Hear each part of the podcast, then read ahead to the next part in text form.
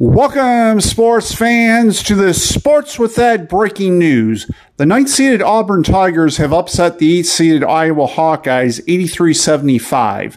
They had the halftime lead and then built it to 15 in the second half before cruising to the victory.